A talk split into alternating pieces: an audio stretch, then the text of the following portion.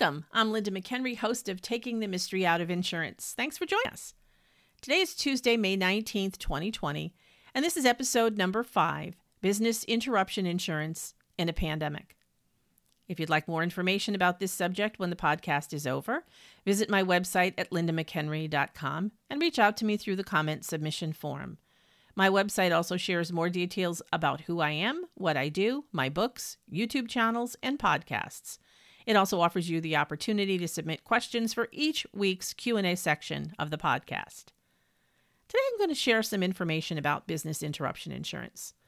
That's all everyone in the insurance industry is talking about these days because so many businesses were forced to shut down due to the coronavirus quarantine orders. In a number of states, legislation has been proposed to compel insurance companies to pay business interruption losses. Talk at the federal level has been going on as well.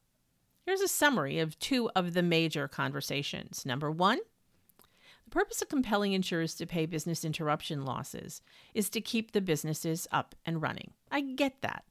But if every insurer has to pay every business that was shut down due to the COVID 19 pandemic, payment of those losses will bankrupt the insurance companies and maybe the insurance industry. When insurers filed their rates with the state as they're required to do by law, the insurers never anticipated having to pay a business interruption loss for every single business policy holder this policy year. And the second conversation has to do with the insurance policy, which is a legal contract. Both parties, the insurer and the policyholder to that contract, are bound by it. The state and federal governments are not parties to the contract, and under federal law do not have the legal right to force either party to amend the terms of the contract. In addition, federal law exists to regulate how contracts work in the U.S. and how to enforce them. Many believe it's highly unlikely any state government will prevail in court if it attempts to constrain insurers to pay all business interruption claims that are submitted. For those of you who aren't familiar with how business interruption coverage works, here's a quick recap before I discuss the issues that have everyone so concerned. Business interruption coverage was designed to provide insurance for the loss of income and extra expenses incurred by a business when its operations are forced to shut down due to a covered loss. Business interruption coverage is a form of indirect property insurance. This means a covered property peril must cause a loss, and that insured loss is what triggers the business interruption coverage. So, for example, if a business's building burst into flames and due to a fire had to shut down, that would trigger a BI loss.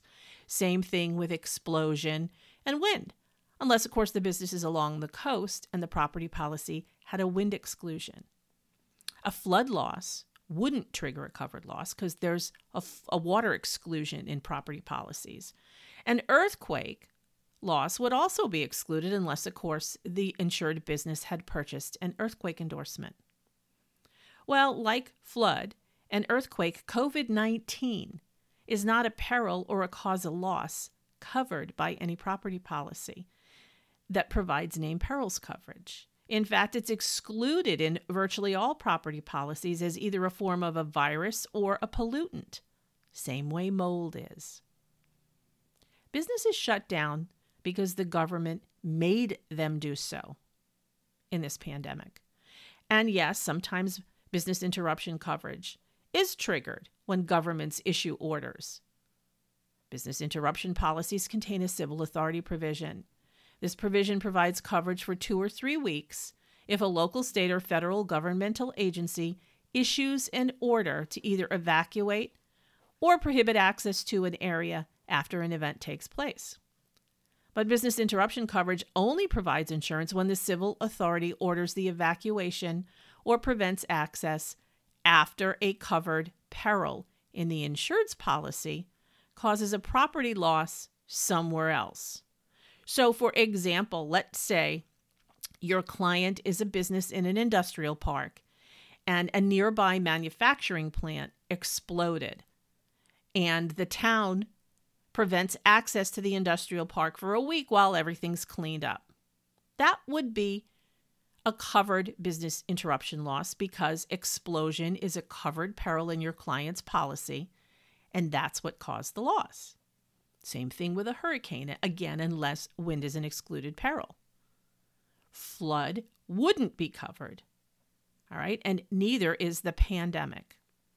The government didn't shut down the manufacturing plant in this case, but it did shut down all the businesses in, in the country or in a state, but not due to a covered peril. All right, so when the government shut businesses down due to the COVID 19 pandemic, that isn't a covered peril. And the government also didn't prevent access. So the basic coverage and the coverage under civil authority provision don't apply. And that's something that I've seen and I've attended uh, numerous webinars. In fact, Christopher Boggs just presented one last week in conjunction with AD Banker. And, and, and that's his opinion, and it's the opinion of a lot of people in the insurance industry as well. So, what does the future hold? Probably a bunch of lawsuits, one of which might involve you if you get in the middle of the problem. So, here's some advice. Do explain how business interruption coverage works when your clients ask. But don't tell them their losses are not covered. Coverage decisions are made by insurance companies, not agents. Your agent company contract includes a provision that addresses this matter and prohibits you from acting in a capacity other than as agent. State insurance code usually also prevents producers from acting as adjusters. If you're giving a coverage decision, you're acting as either an adjuster or an employee of the claims department, which you're not. If a client files a lawsuit, you don't want to be stuck in the middle either. Okay, not between the client and the insurer, and you don't want to be accused of breaching your contract with your insurance company. It's also interesting to note that some businesses have actually filed lawsuits against their insurers for not paying business interruption claims, despite the fact they never even submitted a loss report and never received a claim denial letter. Those lawsuits will probably wind up being dismissed. I can't stress how important it is for you to avoid advising a client or anyone to not report a loss. There's a good chance that's going to come back and bite you if you do it. Not only because you're not permitted to make coverage determinations, as I just mentioned, only insurer can do that, but also because the insured is required by the policy contract to report all losses. And you're required by your contract to report all losses you know about to the insurer. That's all I have for you today about business interruption coverage. Check out my blog for future updates as pending legislation grinds through its process. Now, let's do our weekly Q&A. In each episode, I answer questions submitted by listeners. The first question I'm sharing this week was submitted by Lila S., and I chose it because it aligns with today's topic of business interruption. Lila asks, What do we tell our clients about how their homeowner policies will respond if they're sued because someone in their family gave COVID to someone else? First, communicable diseases are excluded, they're all homeowner policies I've ever read. And second, it's very tough to prove that a single person actually infected another individual and is legally responsible for doing so. The second question was submitted by Henry, who lives in Florida. Henry's question has nothing to do with the pandemic or losses. He's new to the insurance business and sales in particular and asked, How do I get a client to listen to me explain all his coverage options? I'm finding that people expect me to just know what they want. Well, Henry, I found two ways to do this when I was a producer. Either prepare a quote with all coverages at the highest limits, or tell a story. If you do a quote, regardless of the type of insurance, just quote all the coverages at all the available limits with all the available options and endorsements. Yeah, the client's going to gag when they see the high price. But tell him you don't know him, his needs, his financial situation, and you're offering your best policy. If your client doesn't think he needs the best policy or the most coverage, let him tell you what he doesn't need or doesn't want. Whittle the quote and the price down to a place where the client's comfortable. Now, if you tell a story, you basically say to your client, Tell me what you want your policy to do. What claims do you want to play? And then you give them a scenario that involves a bunch of loss scenarios. For example, let's talk about a car accident. Tell your client, okay, imagine this was you. You're driving down the street and your brakes don't work. To avoid rear ending the car ahead, you swerve onto someone's front lawn, but not before you clip a parked car.